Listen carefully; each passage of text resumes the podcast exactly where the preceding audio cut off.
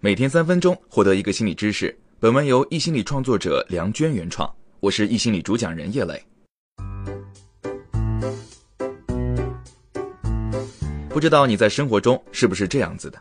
在遇到和别人意见不合的时候，担心表达了愤怒之后会伤害到别人，会破坏关系，会导致别人不再爱自己。想找别人帮忙，又怕表达了自己真实的需求会给人带来困扰，导致别人觉得自己麻烦。我们希望把自己完美的一面呈现给别人，觉得只有让人快乐，别人才会喜欢自己。而抑郁的自己是不好的，不能被大家接受和喜爱的。当悲伤来袭，你往往像个哑巴，不断的自我内耗，却无法表达真实的情感。如果你经常有以上的感觉，你可能有微笑抑郁的倾向。什么是微笑抑郁？有微笑抑郁的人习惯隐藏自己的真实状态，以微笑示人；更有甚者会患上微笑抑郁症。微笑抑郁症也属于抑郁症，和典型的抑郁症不同的是，微笑抑郁的患者并不是每天瘫软在床上，丧失与人交往的能力，反而他们可能看似拥有比普通人更好的社交功能。如此大的隐蔽性，导致周围的人无法第一时间发现，往往因此延误了治疗时机。就像喜剧大师卓别林以及喜剧憨豆先生的扮演者艾金森，他们都患有不同程度的抑郁症，却一直在观众面前传递快乐。而此前，娱乐圈中也有不少明星明明看上去很快乐，与正常人无异，却忽然自杀身亡。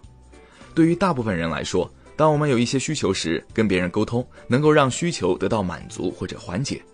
当我们与人发生冲突的时候，如果可以直接表达愤怒和不满，那么消极的情绪会消解到一大半。但对微笑抑郁症患者而言，笑着掩藏自己的负面情绪和真实需求，或许能更加被爱。可能我们身边的大部分人，甚至是我们自己，都有微笑抑郁的倾向，在朋友、家人、爱人、同事面前扮演积极向上的角色，只是还没有到特别严重的程度。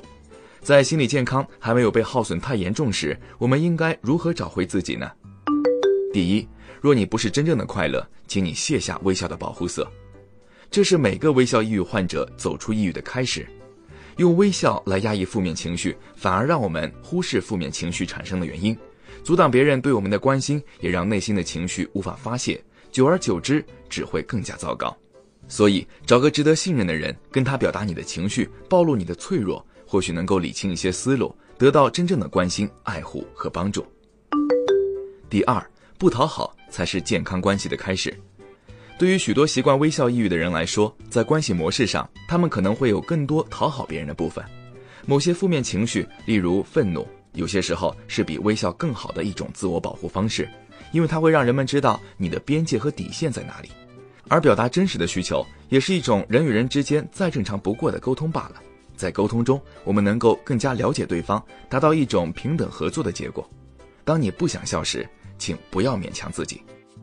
好了。以上就是易心理三分钟心理学。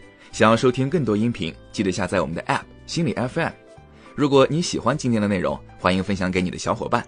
在公众号“心理公开课”后台回复“打卡”，也可以获得专属的知识卡片。我是叶磊，我们明天见。